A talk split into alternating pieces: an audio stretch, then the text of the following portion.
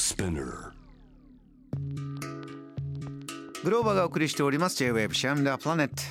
この時間は海外在住のコレスポンデントとつながって現地の最新ニュースを届けてもらいましょう。今日はスイスチューリッヒ在住スイス公共放送国際部門スイスインフォにお勤めジャーナリストの宇田薫さんです。よろしくお願いします。よろしくお願いします。えー、宇田さん2回目のご登場そちら今どうですか？寒いですか？冬場は今日はですね、雪はないんですけれど、本当に2月らしい、こう、ちょっと冷たい空気が感じられる天気ですね、今日は。スイスというとねパッとこう雪山が思い浮かぶんですがただ昨日は国民投票が行われたそうで、えー今年に入っては初めてということなんですがこれ結構やるんですってねスイスは。そうですね、あの、スイスは年に、あの、平均4回も国民投票がある、すごく世界でも珍しい国でして、え議会はあるんですけど、あの、広い範囲のその政治的決定権というものが国民に与えられているんですね。でどういうことかっていうとその、まあ、い一市民でも必要な数の署名さえ集めれば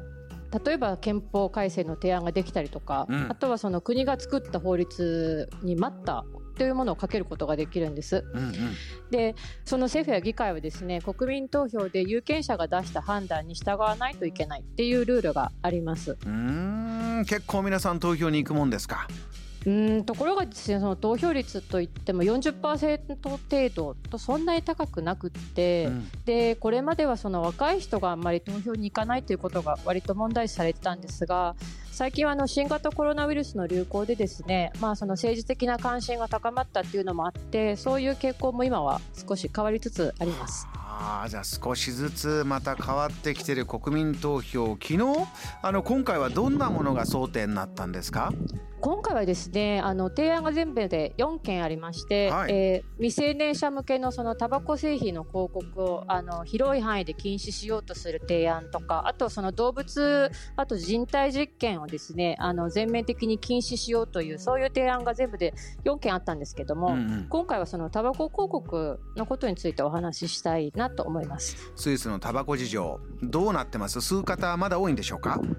えーとですね、そのスイスに住んでる人の喫煙率って日本と比べるとですね、まあ、男性だとスイスでは全体の3割で、まあ、日本と同じぐらい、うん。で女性だと大体2割強で日本よりも多いっていう形ですね。うんうんただその私があの2014年に東京からチューリッヒに引っ越したんですけども、はいその時はですねあの初めて街を歩いた時に歩きタバコをする人がすごく多くてそれがすごくびっくりしたんですよね。あであのその市内にはあのバス停とか駅のホームとかその広場とかあの至る所にそのゴミ箱がたくさんあってで、うん。そのゴミ箱の上に灰皿がついてるんですよ。あはい。でもその灰皿を無視して割とあの路上にポイ捨てをする人がすごく多くってで歩道がですねこう吸い殻だらけでお世辞にもこう綺麗とは言えないというかその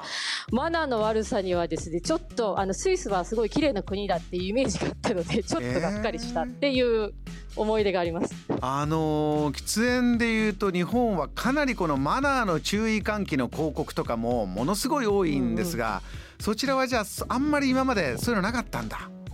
あんまりないですね。割と結構歩きながらこうあの吸ってポイポイポイポイ捨てていく人が多いなっていう印象ですね。今回は国民投票になったのはタバコの広告についてのぜひ中でも若い方に向けてこう注意喚起、タバコの製品の広告を禁止しようじゃないか若い人の喫煙問題ってのはあるんですか、そうですね。あのスイスはですね、そのタバコを買える年齢っていうのがあの州によって違うんですけど、大体はあの16歳からか18歳からっていう風になってるんですね。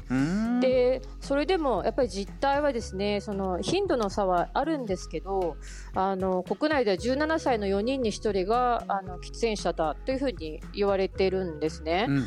でやっぱりその若いうちからタバコを吸うとどうしてもその健康被害ですとかそのがんになるリスクっていうのがやっぱり避けられないということで今もラジオとかそのテレビとかではタバコの広告は禁止されてるんですけど、はい。今回のその国民投票ではその禁止の対象をもっと広げてもう子どもたちの目の届く場所ではもう一切禁止してしまえっていう割とちょっとこう厳しい内容なんですね。えー。うんうん。でその今回そういう提案をしたのはやっぱりその医師とかそのがんの予防団体が中心となってこの国民投票の提案を立ち上げたんですけどどういうところが対象になるかっていうとその今までのラジオとかテレビに加えて駅のあの看板ありますよね、はい、看板とかあとその新聞広告あとはその映画館の中とか、あとはその未成年がこう見れるウェブサイトも全部タバコの広告は出してはいけませんというそういうふうな内容になっていました。これかなり思い切ってじゃあもう未成年目が届くところ全部だとなるとやはり投票割れましたか？意見割れました？うん、結構やっぱり割れまして、えー、と2月13日の夕方にあの結果が分かったんですけど、はい、あの数字としては56.6%の有権者の方が賛成したんですよ。なのであの今回のそのタバコの広告の規制を拡大っていうその禁止欄ですね。これは可決されたことになります。僅差で可決をした、はい、ということになったんですね。そうなんですね、うん、でこの、まあ、結果はももとよりその個人的にあの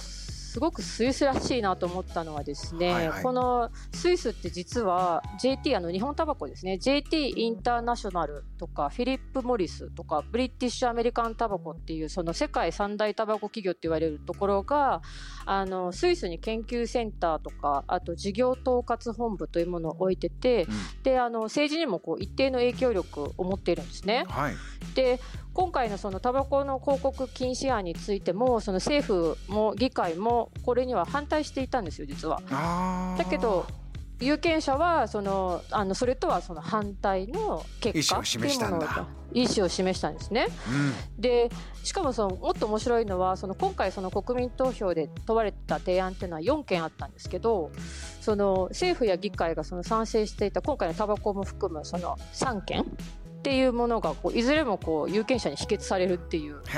あの反対の結果になるということになったんですね。だからあの普通の、まあ、いわゆるその、ね、あの政治だとやっぱりその議会やその政府があの例えばいろんな決定やその法律を決めて、まあ、そこで終わりっていうのが、まあ、あのどっちかというとこう政治のイメージなんですけど、うん、そのスイスはそういう議会や政府の好きにはさせないぞっていうこういうなんていうかスイスのスイスらしいその政治の面白さを反映する出来事だなというのはあの今回の国民投票で感じましたね。なるほど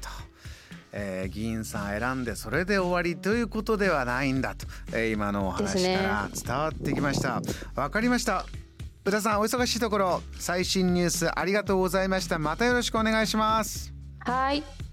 この時間はスイスチューリッヒ在住のコレスポンデント宇田薫さんにお話を伺いました。JAM The Planet.